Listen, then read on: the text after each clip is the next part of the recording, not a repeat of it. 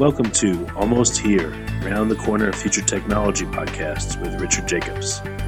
Future technologies poised to transform our lives for better or worse are the focus of this podcast. Almost here means these technologies are now here and starting to be used, or just around the corner, from Bitcoin to artificial intelligence, 3D printing, blockchain, virtual reality, and more.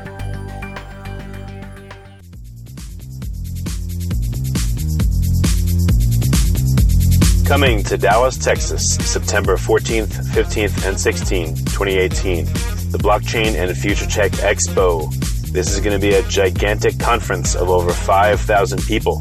We're going to be talking about blockchain and its applications. We're going to be talking about quantum computing, cybersecurity, artificial intelligence, and several other future technologies that are poised to and actually changing our lives as we speak. Here's why you should attend. As you may know, early adopters are the ones that investigated and profited from things like the gold rush in the 1800s, from the dot com boom in the 1990s, from the internet boom in 2005, from the smartphone explosion in 2007, from the real estate boom that ended in 2008, and of course, from the Bitcoin boom that started in 2012. Early adopters act now, they don't wait till later. They go out west first, in their covered wagons, they find the biggest gold nuggets. If you consider yourself an early adopter and you want to find the biggest nuggets, then you owe it to yourself to attend this upcoming conference. Blockchain is going to affect how we control and store our medical data, how we send money around the world, how we bank, and more. But artificial intelligence, quantum computing, and cybersecurity will play a pivotal role in our lives as well. And that's why our next event, September 14th to the 16th at the Dallas Convention Center, is going to have not only 5,000 plus attendees, but will showcase blockchain, AI, cybersecurity, quantum computing, and more. You want to get in on the coming gold rush of future tech and opportunity as an early adopter. Don't be left out. To register, go to bftexpo.com. That's blockchainfuturetechexpo.com. Thank you. All right. Well, my name is Michael Alden. Uh, we are here in Blue Bay Studios, and I always say this. I start all my shows like this and tell you how excited I am uh, for my next guest. And, you know, I'm excited for my next guest for a whole host of reasons. You know, you've probably maybe seen me on Twitter, Facebook, Snapchat, Instagram talking about the world of cryptocurrency talking about Bitcoin, maybe seeing some of the things that I'm doing. And it's such a uh, new world for me. Uh, it's an exciting world for me, and it's just an exciting world for this planet, for everybody on this planet. And there's so much information out there. There are so many uh, individuals out there that are trying to kind of kind of get ahead of it and, and you know provide information. And I'm really excited for my next guest. His name is Richard Jacobs. He's the author of Bitcoin, Ethereum, and Blockchain: Surprising Insights from 200 plus podcasts interviews of industry leaders. Uh, he's also uh, the the founder of a, of a, really one of the biggest uh, technology expos out there within the world of blockchain and cryptocurrency. It's called the Future Tech Expo. He's here today. He's going to talk a little, little bit about his book. I'm going to ask him a lot of different questions about, you know, what are some of the things that are going on within this world of cryptocurrency. So if you're interested in the world of cryptocurrency, if you've maybe heard the term Bitcoin, but you don't know really know what it is, you're not going to want to miss this program. Richard, thanks so much for being my guest. Yeah, no problem. Glad to be here. So uh, again, thanks thanks so much for, for coming on. Do you go by Rich, Richard? Because uh, when people ask me that, I say I don't like being called Michael. I feel like I'm in trouble. You know. Exactly. Yeah, that's why I prefer Rich. All right, cool. We're gonna go. We'll go with Rich. Rich. So let's just get right into it. I, I want you know. So there are a, a lot of my uh, viewers and and uh, you know listeners uh, come from the world of entrepreneurship and business, and you know a lot of people are interested in in growing and wealth and all these stuff, all these things uh, within that world. Um, and they're hearing a lot about this term Bitcoin and blockchain, all this other stuff. So I'm gonna I'm I'm gonna hope you hopefully you don't mind, but um, I love your book for a couple reasons. Why? Because of the simplicity of it. So I want to kind of bring it down to that level for a second. Let's talk about some of the basics. And the first question I have for you um, is, what is Bitcoin? Yeah, you know, it's it's funny. Um, probably like a lot of people, I had heard about Bitcoin in 2013, and a friend tried to explain it, and I was like, "What are you talking about?" You know, and he showed me some articles on it, and it's I just was like, I don't even know, I forget about it, and I just let it go for years, you know. And then in 2016, I started hearing about it, and I remembered, oh yeah, I remember this a few years ago, and I started looking into it and getting into it and going to meetups and interviewing people, etc. and just you know to start with, it takes a while to really understand what Bitcoin is. So don't feel bad, don't feel stupid. It's very complex, but to put it simply, it's just it's digital money. You know, you have uh, let's say a debit card in your wallet, and you go to pay for something. Well, you're not you're not handing cash nowadays typically to someone. You're you're giving them this card, and they're debiting your account, but it's all electrons. Money is not material anymore for the most part. Bitcoin's the same thing. It's just digital money. Yes, it has some interesting characteristics that make it different from traditional money, but if you want to just really boil it down, that's what it is, just to put it really simply. And if you want me to go into some of the characteristics that make it really unique, I can do that. Yeah, I think we'll probably get to that at some point. So, so all right, I I, I get that. For me, that makes a lot of sense. I'm kind of like you. We have almost a very very similar story as far as when we started getting involved in it. Um, so so let me ask you this. So in its most basic terms, Bitcoin is essentially digital money. I feel like most people can understand that. And so like my kind of follow-up question to that is is why do we need it? Why do we need Bitcoin? And we're going to get into what cryptocurrency is in a little while as well, which is Bitcoin right. I think we know is the is the first one, but why do we need Bitcoin? Well, because we have problems with our monetary system. You know, in the US it seems like everything's okay for now. You know, yes, we have inflation, but it's not runaway inflation. You know, my um one of my family members uh, originally was born in Zimbabwe, and there over the past 15 years, I mean, the Zimbabwe dollar has inflated unbelievably. At one point, they were tri- they were printing 100 trillion Zimbabwe dollar notes, and they were worth nothing. So there's been these cases of hyperinflation that have happened throughout the years in different countries, and it happened in Zimbabwe, and their currency collapsed, their economy is a mess. Um, with Bitcoin, I'll just give you one of the examples. Uh, the total supply of Bitcoin that will ever be created will be 21 million Bitcoins. So that limits the money supply. There's no central government that controls it.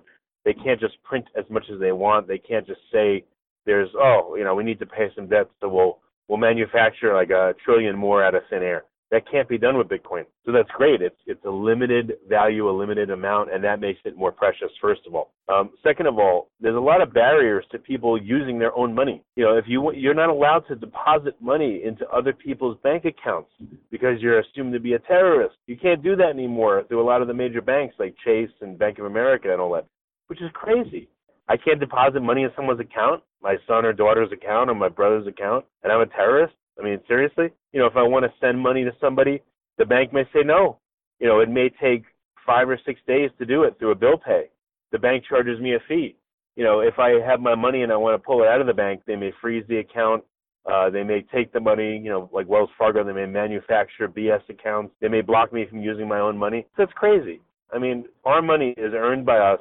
It's taxed, but we still don't even have control of it for the most part. A lot of people may not feel this, but in other countries, Venezuela, India, um, you know, Zimbabwe, et cetera, they've had a lot of problems with money. Cyprus, you know, the, the Greek debt crisis. So, I mean, to a lot of people around the world, this is a super serious subject, and Bitcoin promises to take the shackles off how we use money. So, Bitcoin uh, is a way for us as individuals to to uh, take control of, of our hard-earned money. Is that is that? I mean, does that make does that kind of sum it up?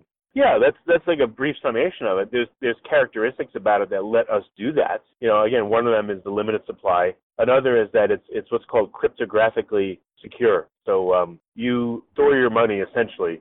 Uh, again, it's not physically stored, but you store it at an address you control. Uh, the address has two facets to it: a public key that people can use to send money to that address that you control, and a private key that is used to spend the money out of this address that, let's say, you control. Um, you can manage your private keys such that no bank can ever take them from you, no government can ever take them from you. You can have your wealth in Bitcoin and it can be portable. Uh, let's say you memorize this address or you have it written down somewhere.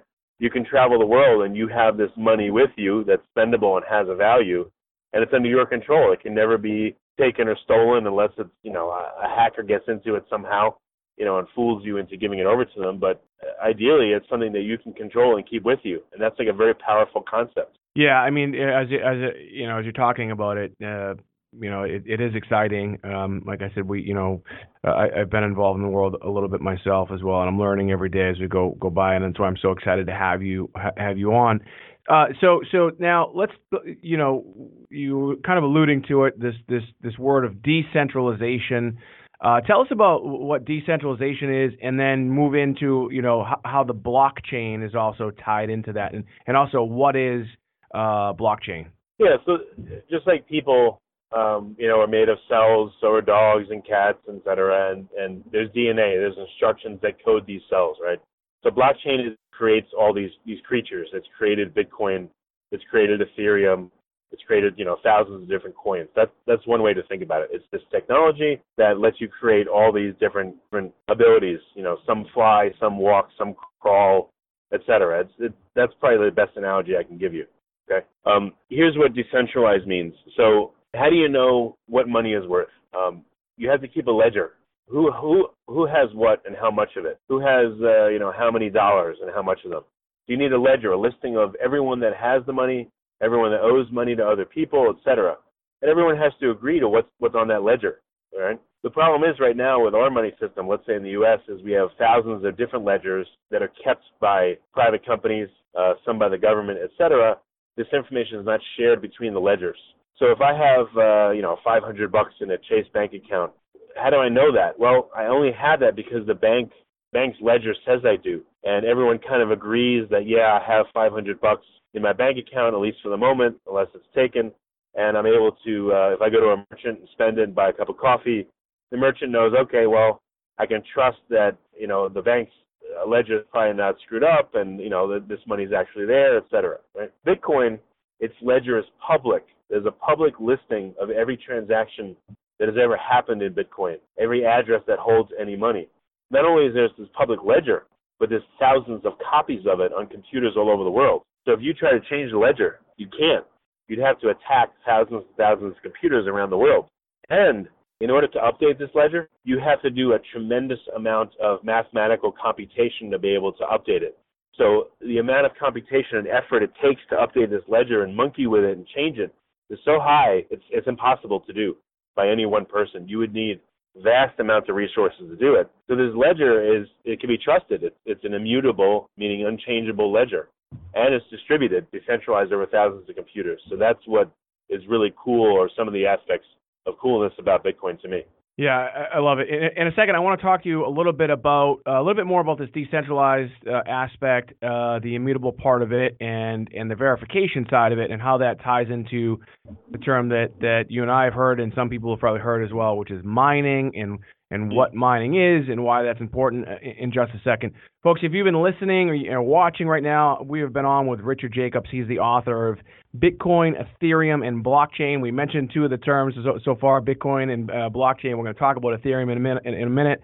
His book uh, is really, I love his book. I love the simplicity of it. There are a lot of uh, there's a lot of information out there about this world of cryptocurrency, and there's a lot of misinformation out there as well. What I really like about Richard's book is the simp- is, is the simplicity. He's taken a lot of very very complex uh, subjects and complex matters and, and really kind of brought it down to a level that really anybody can benefit from. So if you want some more information about Richard or, or, his book, you could just go to Amazon. It's available on Amazon. It's available on Kindle. It's also available on Audible. And then the other thing too, and, and for me and for those of you that are listening uh, and watching uh, our program, for me, I'm really doing my best to try and get as much information out as possible. He's also the the, the founder of the Future Tech uh, the Future Tech Expo. You can just go to, to thefuturetechexpo.com it's coming up uh, in September of, of this year, and where thousands and thousands of people all over the world are coming together plus some of the leading experts in the world are going to be at this expo. So if you if you want more information about richard again you can just go to thefuturetechexpo.com you can find his book again available on amazon. But if you also want to get that that information, that update information, be around people that are in this world that we know and you've heard me talk about is in fact the future, then check out thefuturetechexpo.com, get your ticket, and sign up today because I know last time it sold out pretty quick. So again, if you want some more information, hmm. uh, you know where to go. Um, Richard, okay, so we talked about um, this immutable aspect of it, this distributed ledger uh, aspect of it, and, and, and how it, how this this distribution is literally to thousands and thousands, if not probably millions of nodes and or computers now uh, that make it virtually impossible to hack or to mess with. Um, tell us about uh, mining uh, and and how miners are involved in this verification part of it, and also kind of the security uh, aspect of it, and why mining is important for some cryptocurrencies and not others. Yeah, this is probably the most difficult and strange concept uh, in crypto. So remember how I told you that it takes a tremendous amount of work to monkey with the ledger. It's, it's pretty much impossible. So the system was designed this way. It was designed by a person named Satoshi Nakamoto. We don't know if it's a man, woman, group of people, etc. It's a mysterious founder that disappeared, which is pretty cool actually. Uh, that created Bitcoin. So here's the concept. So miners, what they do is they compete to solve this really complicated math puzzle, and they have to use a ton of computing power to do it. And the winner of this math puzzle gets the right to record a bunch of transactions, new transactions, onto the Bitcoin ledger, onto the Bitcoin blockchain. And they get a reward of right now 12 and a half Bitcoins that are created by the system. So that's how the money supply slowly grows, and that's how miners are rewarded for taking their electricity and their time and their effort to uh, to win this puzzle. And this this race happens every 10 minutes. So people do transactions in Bitcoin. Those transactions get uh, they get aggregated into what's called a block of transactions. You know, think about like a um, like a plastic tub at the airport that you dump stuff into. So that's what happens. The transactions accumulate.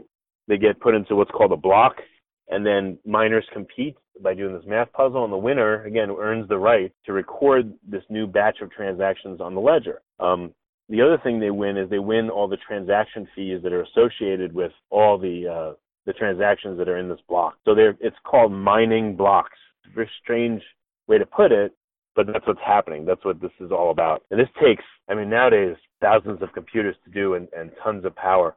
So again, anyone that wants to undo this process, that wants to change the ledger, um, it's pretty much impossible to do it because you'd have to spend millions of dollars of electricity and computing power uh, to try to undo the ledger, and so it's become essentially impossible to do so. Yeah, and so uh, it's uh, we actually have a, a, you know I started building out a, a mine here, and and I knew nothing about uh, huh. this world, uh, and uh, yeah, so I'm, I'm running a mine and, and mining for Bitcoin and Bitcoin Cash and cool. Ethereum and Litecoin and Sia Monero, and uh, it, it's uh, it's definitely uh, you're right. I mean, it's um, it can't it still can be done if you wanted to do it at your home, right? If you uh, you know with some uh, GPUs uh, and CPUs, but you're, you're, if you really want to kind of compete, so to speak, and grow a business out of it, um, you're right. You need to spend a, a lot of a lot of time, uh, money, and resources uh, in order in order to grow it out.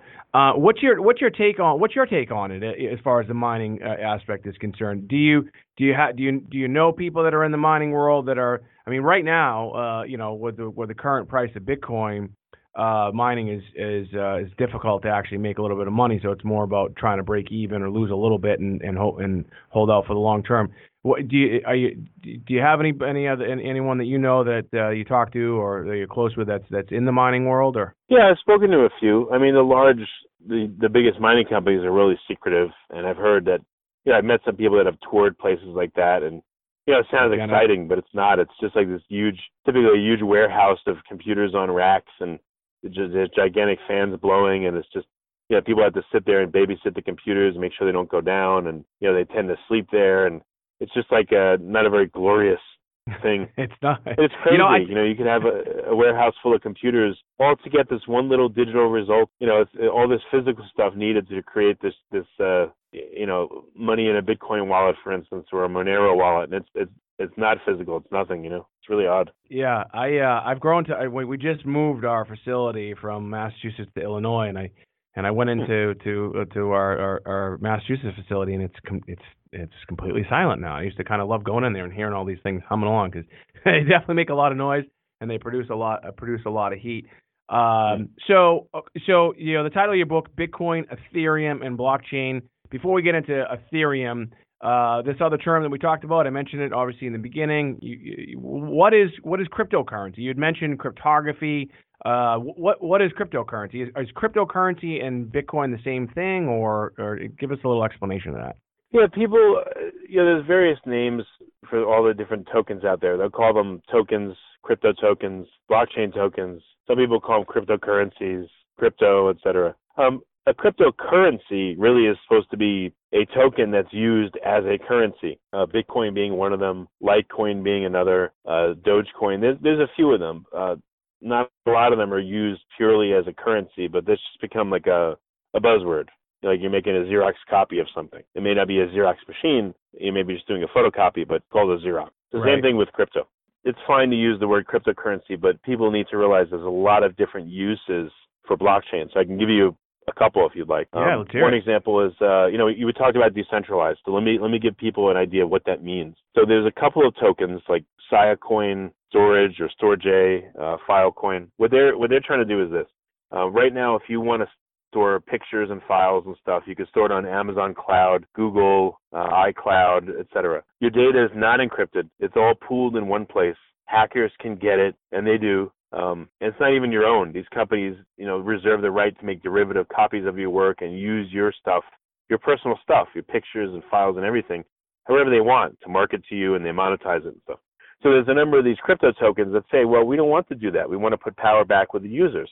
What we're going to do is we're going to take your files, we're going to break them up into 100 pieces. We're going to encrypt each piece, and then we're going to store them on thousands of computers around the world. Now, good luck getting them hacked good luck having someone take that data and use it for marketing. It's secure now. It's, it's cryptographically secure. Um, it's broken up. It's decentralized into millions of pieces.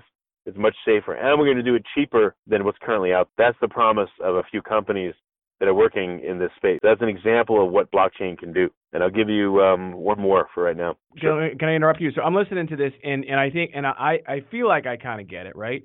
But so so so you're going to take and and I think that's a great example because you're talking about this is intimate to people, their personal information, their pictures. So you're saying is is that right now, so for instance, your data may be stored with like maybe you know on iCloud or um, Dropbox or something like that, and that's stored in one central location, right? Mm-hmm. Uh, or controlled by one central authority, so to speak, Apple or or um, you know a Dropbox. But with this, and what you're saying is with like a Sia coin or some of these other uh, some of these other companies out there that are doing, what you're saying is is that same information can then somehow be distributed across thousands and thousands, if not millions, of computers worldwide, uh, and then so that it, so then it's it cannot be accessed by one central location. I guess my question, and I, you know, I guess my question is, is that some people might think that that almost will make it less secure, right? I mean, because it's going out to all these other people. Can we, is, can you elaborate on that or explain that a little bit? Well, it's encrypted first of all. Hmm. Then it's broken up into pieces. Okay. So you may get a piece on someone's computer in Mongolia or whatever, but you only got a piece of it and it's encrypted. So you got to break the encryption. Then you got to get all the pieces. So you Okay. got to attack multiple, multiple, multiple computers. I mean, when it, when is that going to be worth it? Ninety nine point nine percent of the time, it's not. You know, imagine if I had to, if I wanted to steal your car, right? I just go and I steal the car. It may have a lock on it, but what if the ability to drive the car was not contained within that car? Let's say I could break into the car, fine, but in order to start the car, I needed to get a code that was broken up into 56 pieces all over the world on different computers. Am I going to steal your car? No, it's not worth it. So the the sure it could be broke. Anything can be broken into, but the hurdle to do so is so high, and it's it's distributed and it's such a pain in the ass to do. To use my French, it's not going to happen. Maybe like maybe the the highest value data ever it'll happen to. Like so, I'll give you an example, right? So Satoshi Nakamoto in Bitcoin, the Bitcoin ledger has never been successfully hacked. People have individually, but not the ledger itself. Satoshi Nakamoto, there's supposedly addresses that are associated with him or her, and they're worth like they were worth you know hundreds of billions. Those haven't been broken into. Why? You know, because the the difficulty to do so is so high that no one has been able to do it, and that's like the biggest honeypot I've ever heard of. You know, who's going to steal your pictures of your grandmother or your dog or whatever it is, or your personal stuff that may be worth a lot to you, but to other people, there's no way it's worth it to do that. Yeah, yeah, that that uh, that- makes that makes a lot of sense. Uh, ho- hold on for a second. I do. Uh, I want our viewers and listeners again who are uh, listening right now or watching, uh, folks. Again, if you if you'd like some more info, we're on with with, with Richard Jacobs. Uh, he's got a podcast that I first started listening to called the Future Tech Podcast. He's also the author of Bitcoin, Ethereum, and Blockchain: Surprising Insights from 200 plus podcast interviews of industry leaders. If you'd like some more information about Richard, you can actually find his book on Amazon. It's available on Kindle. It's available on Audible. Uh, but the other thing also I love what he's doing is he's getting out more information to the to the masses through his uh, expo that he founded called the Future Tech Expo. You just go to the futuretechexpo.com. It's coming up September 14th through the 16th. Uh, I believe it's in Dallas. Uh, so look, if you're interested in this world, which you need to be, uh, this truly is the future. We're talking about the future. We're living uh, at a point uh, that I've been saying for a while in our lives that is just truly remarkable. It's a great time to be alive. It's a great time to be literally at the beginning of the beginning, but you know it's it's it's happening fast. There's a lot there's a lot of stuff that's that's going on in this world, and if you if you don't get a hold of the information you're going to get left behind. So again, if you want some more information about his book, you can find it on Amazon. And for those of you who like to listen to it, it's available on Audible and also from the, the, the digital format. And I will say this again: what I love about his book, there's some other um, books that are out there. There's a lot of information out there. There's tons of information out there. I think that's we'll talk about it in a minute. I think that's one of the reasons also why you have Google and, and Facebook and some others that are that are that are banning the uh, you know the crypto type ads. But this book is going to give you the information um, that you need, uh, and it's and it's broken down in a manner in which uh, the, you know the average everyday person can understand. So I really like that. So again, check them out on Amazon. Again, Bitcoin, Ethereum, and blockchain: surprising insights from 200 plus podcast interviews of industry leaders. Again, go to the FutureTechExpo.com if you want some more information there as well. So um, okay, so we we we talked about uh, you know obviously Bitcoin in the beginning, uh, cryptocurrency uh, in general a little bit. Uh, I love that. I love that analogy of the car. By the way, I'm going to steal that from you, and, and I'm going to use that. I'll, I'll, give you credit in the future too. But um, no problem. what's Ethereum? So you, you so you have Bitcoin and Ethereum uh, in in in your title. What's Ethereum? Yeah, so Ethereum is another token that that wants to use what's called smart contracts. So these are um, it's computer code executing instructions. It's a program essentially. But what's cool about it is this. So let's say I want to um, you know I want to rent a house an Airbnb, right? Right now, um, what I do is I agree to meet with the owner. They hand me the keys, or maybe they have them in like a little lockbox or something. You know, uh, with Ethereum, you can do what's called a smart contract. So I can have the door lock of my Airbnb connected to the internet. It can be connected to the Ethereum blockchain. And what I can do is I can create a smart contract, an agreement, uh, whereby let's say someone rents the property for 48 hours, for two days. Um, what they do is the the smart contract says, okay, pay me uh, 300 bucks send your money to this smart contract. Uh, the person sends the money there. The smart contract communicates with the door lock and says unlock for the next 48 hours. Now the person can go in there, you know, rent it, etc. 48 hours are done. The instructions automatically say, okay, lock the door again. The contract is over. Also verify, let's say the house is vacant with a sensor. So this can happen all without a person's intervention. You don't have to have, you know, the grizzled old landlord go out there and check the lockbox, make sure the keys are there, any of that stuff. This can happen all with computer code. Um, so it's it's done by what's called a smart contract, again, which is an agreement. And Ethereum allows programmers and people to create smart contracts that say, if you do this, I do that. If this happens, do this. If this happens, transfer this money, etc. It's a set of instructions that can happen all by computer code without people's intervention. So this opens up tons of things that you can do for the law, you can have leases on a blockchain. You can have, I mean, all kinds of agreements and things that can happen on a blockchain. That's just one part of what smart, smart contracts are and what they can do. But this is like a whole new, I guess, species or a type of creature that that runs on a blockchain and it has different uh, characteristics to a cryptocurrency, for instance. Yeah, you know, so uh, I know a little bit about you know Ethereum, uh, and uh, I, I like it for for what you're talking about the smart contracts. Again, I, I love how you break it down. If this happens, then you know, if this, then that, right? That's how kind of how I understood, uh, you know, smart contracts. Uh, as an attorney uh, myself, uh, you know, you start to think about, you know, you got there are certain aspects you'd mentioned the law. There are certain aspects of quote practicing law that I don't even really consider practicing law, like real estate lawyers, uh, who are just just really just you know pushing paper back and forth.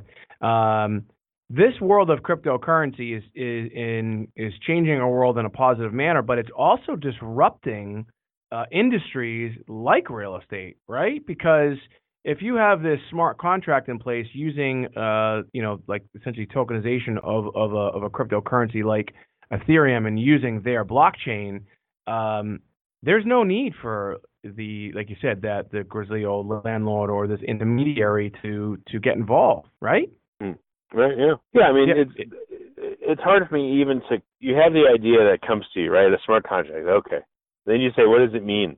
So it takes a while to really think about all the different ways they can be used. There's a lot of different ways out there that people are innovating and figuring out. It's this whole new thing that you can again use to create tons of tons of things. Again, all kinds of contracts and agreements and if then then this and that. So it's um I don't know if I've given enough example to it, but it's just like a, it's a new, very unusual and amazing type of application that blockchain has brought in. Yeah. Um, so, so the other part about Ethereum, can you elaborate? Uh, so uh, you had mentioned, uh, you know, the blockchain, and um, elaborate a little bit about some of these other tokens that are being created using the open source code uh, blockchain of Ethereum. Tell us a little bit about that and, and, and why that uh, is important. Yeah, all the um, just about all the ICOs, the new tokens created are using they're, they're called what's called a ERC20 tokens. They're based off of the Ethereum blockchain. Um, just because of the way Ethereum is um, and its features, people have chosen to again use it as a backbone for their token. So there's been literally hundreds and hundreds of different tokens created based off of Ethereum. It's become really its own ecosystem, which is pretty cool. So I'll give you an example of a couple use cases. So one is uh, medical data you know, right now, let's say you're 50 years old and you have to go to the doctor. Um, your medical data, it may be with six or seven doctors all around the country um, over the past 30 or 40 years. And you're going to this new doctor and he says, hey, I need your medical records for the past, you know, 10, 20 years. Well, good luck finding them. You call up your old doctor's offices. And, and I've been through this, by the way, with, you know, with members of my family and myself. You know, this doctor closed down. This one moved oh, this one's going to fax over the data, but you got to pay money to get it. And it's going to take a week. You know, it's it's a real pain. People don't even have control of their medical data. This is their data. Right. Imagine now if you had a blockchain that held all your medical data, it was encrypted, and you own it and control it, and you go to a new doctor. All you have to do now is say, all right, doctor, I'm going to give you permission to access uh, the medical data. Here you go and I'll use a smart contract to have that data sent to you with temporary access so you can view it. So not only do I control my medical data, it's all in one place, it's with me and it's distributed, it's encrypted, you know, it can't be hacked. Um, I can selectively share it with who I want and when I want, and I actually get better medical treatment because you'll see my whole history and it's all in one place. It's not scattered or lost or forgotten over the past, you know, 40 or 50 years. So that's that's another example of blockchain. That's coming. And there's a bunch of companies that are working on it, which is really cool. Yeah. I'll give you one other example. So uh, there's a huge thing called remittances, sending money back home.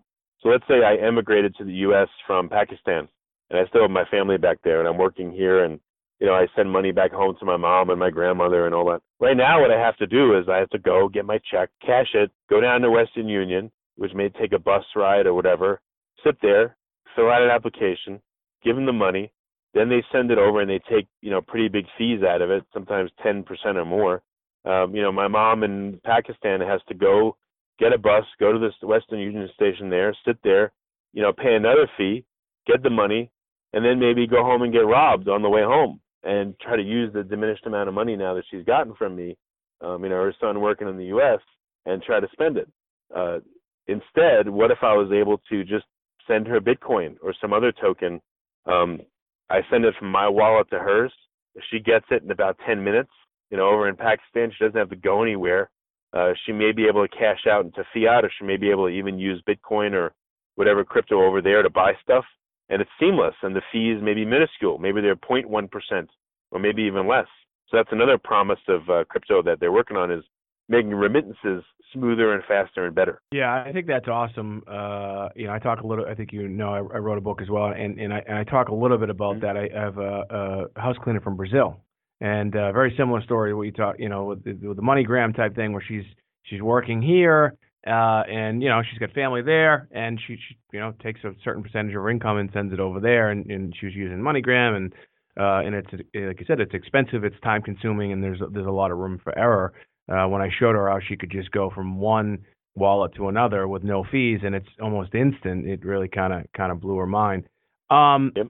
So, so, uh, uh, so, by the way, again, so many things. Again, we're on with, with Richard J- Richard Jacobs. Uh, he's the author of Bitcoin, Ethereum, and Blockchain: Surprising Insights from 200 plus podcast interviews of industry insiders.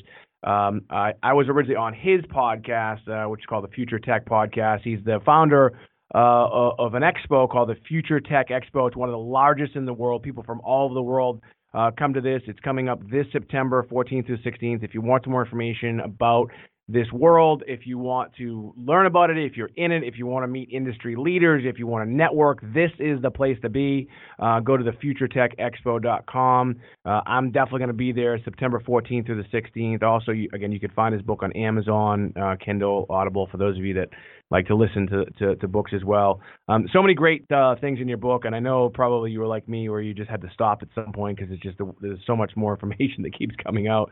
Tell me a little bit about um, uh, tell our viewers and listeners a little bit about this this, this concept of uh, digiti- digitization of assets and what that means uh, and maybe also kind of tying in uh, the smart contract aspect of it. They tell us a little bit about that concept and, and how the blockchain is is is uh, changing things.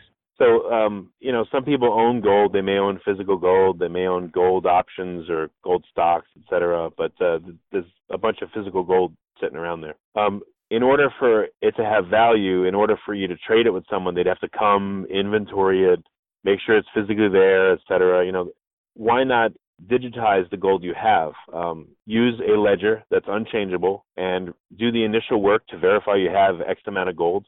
Record that on a blockchain and now I have a digitized version of the gold I own. You know, I have one gold bar that's worth uh, twenty thousand dollars, but now there's a blockchain that says I have one gold bar worth twenty thousand dollars. Let's say I want to sell that gold to somebody or pledge it for a loan or something. Um, instead of me going to have to go get the physical gold, transport it to the other person and give it to them for a period of time, all I would have to do is is update the blockchain in the ledger and send that digitized version of the gold to them. And now the ledger would say that they have the gold because I've used it to pay them for something, or I've transferred it to them, or I've pledged it to them. Maybe they, you know, a bank temporarily has quote unquote custody of it. Uh, they have access to that uh, digitized version of the gold. It's just as good as a proxy for the actual gold itself, but now there's a way for me to, again to transfer that value and to make sure that um, it's not corrupted using a blockchain. So that's one small example of how an asset could be digitized. Uh, let's take uh, houses. So right now you have uh, you know documents that show you own a house. They're recorded at like your you know recorder recorder's office in your state. Uh, they're in their database, which is not a uh, it's it is semi-public, but not completely public. Uh, it's not distributed. Again, it's not encrypted. It's hackable, etc. You know, what if we were able to put real estate for all the U.S. on a blockchain? Uh, then we would know that so and so owns a house, and the government can't just come in and say, "Sorry, you don't own the house anymore." because the blockchain shows they do own the house. Um, it would be a much easier way for people to verify that they actually own something, to be able to control it, to be able to pledge it, to be able to sell it, to gain value from it, etc. So that's what digitization of assets means. If we're going to allow our money to be digitized and on ledgers, why can't we allow our physical items, our houses, our cars, etc., to be on a ledger and to have the same benefit. Yeah, I mean, I think it's an awesome concept. By the way, I think you did a great job explaining it. Uh, uh, so, uh, and then the other part that I start start to think about when I was, you know, kind of trying to tie in the the smart contract aspect, uh, aspect of it is also the fractionalization side of it as well, right? So, if you you talked about in your book, you know, for instance, if you had a, I think you said Picasso, or uh, you talked about art. You know, if you if you had artwork that's worth X amount of dollars, and maybe you know you want to digitize that so that everyone knows it's yours. Um, there's there are ways to essentially borrow against that now, right? I mean, if you have a twenty million dollar Picasso, you know, uh, it, it's difficult sometimes to to to borrow against it, right? But with if you can use the blockchain technology and fractionalize it, it's a it's a great way. I mean, that's going to happen as well uh, in the in the real estate world. In fact, you pro- I mean, you probably I don't even I know that there are coins out there that are trying to do that right now, right? That are trying to do that mm-hmm. within the real estate world. Yeah, yeah I'm trying to. Yeah, I'm there's, there's a number of ones that are that are trying to do that. I mean, it's uh, it's super super ambitious, but uh, Factom is one company that that's working with mortgage companies to take all their mortgage documents, you know, which was very controversial uh, back in 08, 09 with the real estate collapse. And they want to put all their mortgage documents onto a blockchain. So the mortgage companies can't say, well, we lost the note. Or if Bank of America sold a mortgage to Chase or to someone else, that's that's memorialized on a blockchain. It can't be hidden. You know, you want to know, okay, this bank, how many mortgages do they have that are uh, in default? Well, you could just see it instead of them trying to hide it on their book. And you'd you'd have a lot more transparency about what's going on and who owns what and who controls what. So it's yeah, a huge project, but it's being worked on. So I want I know we don't have a lot of time left, uh, but I wanted to to bring it into to right now uh, what's going on uh, in you know let's see we're in April now April 2018. Um, the the world of cryptocurrency has been just getting hammered with all this negativity and Bitcoin has just uh, is lost you know over 50% of its value since uh, late 2017. Um, talk a little bit about that, but I wanted to ask you, you know, so right now you, have know, big institutional you know, banks that are that are doing everything they can to hold on to their market share into their own technology and to their customers by doing things like blocking cryptocurrency uh, purchases. You got Bank of America, you got Wells Fargo, you got Chase, you got Capital One.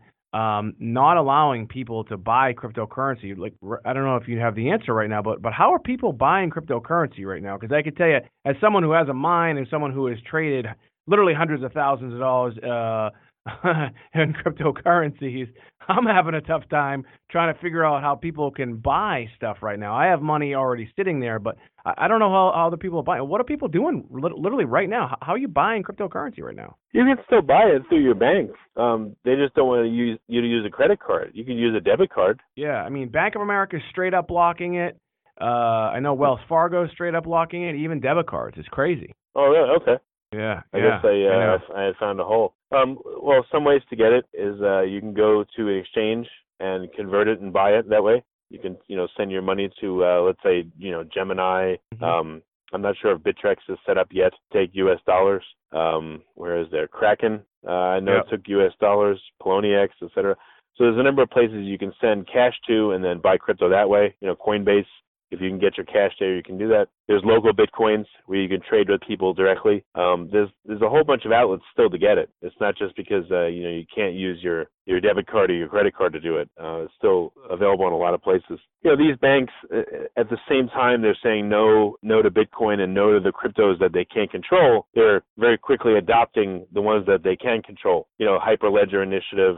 Uh, they want to have these either public or private permission blockchains where they can uh, just convert their holdings to, to using these blockchains that they can control and use the parts of the technology they like and throw away the parts they don't like. So that's why that's part of the reason is they're trying to they're they're very busy, believe me, adopting blockchain. You may not see it, but at the same time they're trying to say that uh, you know Bitcoin and these other traditional cryptocurrencies they can't control are bad. So that's that's what's happening right now. Yeah, I mean Bank of America has the most patents of any of any entity in the world in the world of in the world of blockchain. So they they obviously they obviously see it. Uh, tell us before I let yeah. you go one concept that's towards the end of your book that I found really interested uh, interesting, uh, and I'll tell you why because my core business, we process, you know, millions of transactions and millions of dollars on an annual basis with it with credit cards, and uh, it's kind of how I fell into this whole world of cryptocurrency. I found it really, really interesting uh, from a chargeback perspective, which you talk about in the book, uh, from a more mm. symbiotic relationship with my customer as well, because there have been there are thousands of instances throughout the years where a customer, my own customers, didn't charge anything back, but the bank encouraged them to, which the customer has no idea that what what kind of havoc that can re, uh, you know wreak on on a business like mine. Um, but we a lot of our transactions are done over the phone, right? In my business, we do we we take phone calls and we do a lot of stuff in what they call a card not present environment. And I got really excited about the world of cryptocurrency because now I have options uh, and and and I can help you know maybe kind of convert some of my customers into this cryptocurrency world.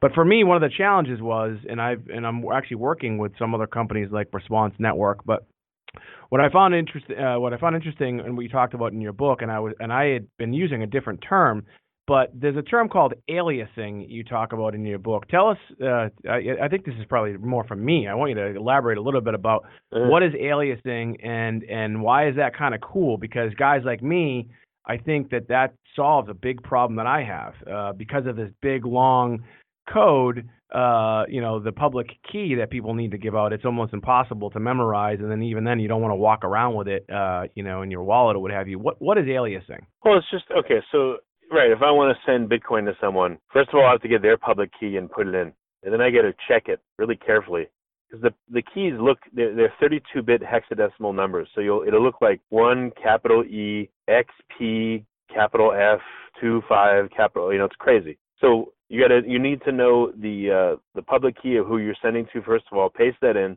and then look at it five or six times to make sure it's all exact. Because if you're off by a capitalization or a number, your money can go into space and never come back again. There's no refunds here. Then uh, you need to paste in oftentimes your private key in order to access your wallet so you can send the money to someone else. The same thing. You know, you don't want, even want to, uh, you know, if you have it on your computer, that could be hacked. Uh, if you have it written down, down on paper, you got to go get it. You want to memorize it, fine. Not so easy to do. Um, you know, but you don't want to expose your private keys at all if possible. You got to remember that thing and put it in. Make sure it's done right. Make sure there's no like copy paste virus in your computer that can screw up uh, one of the keys and steal your money because that's happened. So aliasing means um, I can associate, let's say, my email address with a public key. So if I want to send money to you, um, I can either send it to this crazy hexadecimal address or I could send it to, you know, mike545 at gmail.com. And I, I, that I can put in my address book and I can remember, oh, no problem. I just put Mike, I know it's right, and it out it goes. So that's what aliasing is, just making it a lot simpler uh, for, you know, to, to take these crazy hexadecimal numbers and make them into uh, words or phrases that people can readily remember and send to. Yeah, I loved it when I saw that because uh, I've been referring to it as a short code, you know, kind of like a, you know, like we have uh, with uh, with URLs. Uh, lastly, before I let you go, you talk a lot about uh, um, again, we're we're on with Richard Jacobs. He is uh, the author of Bitcoin, Ethereum, and Blockchain: Surprising Insights from 200 plus podcast interviews of industry uh, insiders. Uh, I originally uh, learned about Richard uh, from his uh, podcast, the Future Tech Podcast, which I was on a while ago. Um, if you want more information about Richard and his book, uh, you can just find his book on Amazon. It's it's available on Kindle. It's available on Audible. His conference is called the Future Tech Expo. It's one of the largest in the world. Some of the the leading experts from all over the world uh, come come to the, this this expo. It's going to be in Dallas, September 14th uh, through the 16th of 2018. You can go to futuretechexpo.com. Before I let you go, uh, Rich, I know we're talking about Richard. Richard, we'll call you Rich. Um, you talk. I, I'm a, I subscribe to your uh, newsletter as well. Uh, I think that's called Future Tech Daily, right? Uh, newsletter. Right. Um, uh, and you talk, and, and, it's great because you give you know great information about you know all different things uh, in within this world, and you stay up to date, which is really really important. Um, uh, a lot of people don't like to speculate, but I think the one you even sent out today, you were talking about uh, Ripple. Um, but tell us, mm. tell us uh, if you give us uh, my viewers and listeners what cryptocurrency right now, and as we sit here today in April of 2018, is there a cryptocurrency that you like? Uh, and and if there is one, why and why should people be interested and take a look at it? I like the basic. Um, I like Bitcoin. I even like Bitcoin Cash. Um, I like Dash. I like Ripple. I like Ethereum for sure. I like the ones that have platforms that have been around for a while, that have an infrastructure, that have a reason for being. They're not just a Me Too type of thing. Um, those are the ones I like, all for various reasons. You know, Dash. Uh, I like them because they're they're just relentless marketers, and they have a very solid community and a great way of doing things. And I think they're going to do really, really well. They're working in the cannabis industry to help, you know, uh, medical marijuana providers. I think they're going to do very well, you know, over the long term. Bitcoin, you know, uh, the Lightning Network sounds like it's coming, which will allow Bitcoin to scale very quickly. I think it'll do very well. You know, Bitcoin Cash, I know a lot of people, it's very controversial and they hate it, but they're not going away and they're going to keep uh, attacking the Bitcoin crown and trying to steal it and they're getting more and more infrastructure and power behind Bitcoin Cash, and they're gonna they're really making a run for that crown, like I said. So love them or hate them, I don't think they're going away, and I think they're gonna perform very well over time and survive. Ethereum, as we talked about, smart contracts, that's a whole super valuable eco- ecosystem. Um, so those are the uh, cryptos I like. Ripple, Ripple, you know, a lot of people don't like it, but hey, they're working with banks to help solve their back end processing, their currency risk, et cetera. There's hundreds of billions of dollars of savings at stake. And when you're dealing with players like that that control the world's money and you're helping them, uh, you're probably going to do well too. So those are the cryptos I like, and I think will do well for those reasons and more. I love it. I love it. Uh, Richard, again, uh, Rich, thanks, thanks so much for spending the time. I really, really appreciate it. Again, folks, if you've been listening or you're watching right now, again, and you want more information about Richard, you can find his book, Bitcoin, Ethereum, and blockchain right on Amazon, Kindle, or Audible. If you want more information about Richard himself as well, you can just go to uh, the futuretechexpo.com. It's gonna it's going to bring you again to this website where where you know there's a lot of information about the world of cryptocurrency, not just Bitcoin, not just Ethereum, but the the world's leading experts are going to be here. And if you want to be in this space, whether you want to whether you're a passive investor, whether you're an entrepreneur like myself and Richard, uh, whether you're just interested in the future and where we're at today, uh, you need to participate in things like this. I found throughout the years that when I go to events like the Future Tech Expo, I meet people smarter than me. Uh, I network with people that that that are doing stuff that might be innovative that I might be interested in, and it really just gets your mind, you know, working. So uh, it's really, really important. I talk a lot about this in some of my other publications that you know get around people that are that are in the world uh, of cryptocurrency that are in this cutting edge world it is changing the world and richard and i you know talking about this obviously throughout this podcast so again if you want some more information you can just go to the futuretechexpo.com or again pick up his book Bitcoin, Ethereum, and blockchain. Again, my name is Michael Alden. I hope this has been an informative podcast for you. If you, if you felt as though that it did add value to you know your day or or to your to your knowledge within the world of cryptocurrency, you know, please share it, rate it. Uh, we want to give it a good rating. Uh, you know, go to go go to uh, iTunes and give it a good rating. I'd really really appreciate it. Again, my name is Michael Alden, and we'll see you soon. Coming to Dallas, Texas, September 14th, 15th, and 16th, 2018. The Blockchain and Future Tech Expo. This is going to be a gigantic conference of over 5,000 people. We're going to be talking about blockchain and its applications. We're going to be talking about quantum computing, cybersecurity, artificial intelligence, and several other future technologies that are poised to and actually changing our lives as we speak. Here's why you should attend.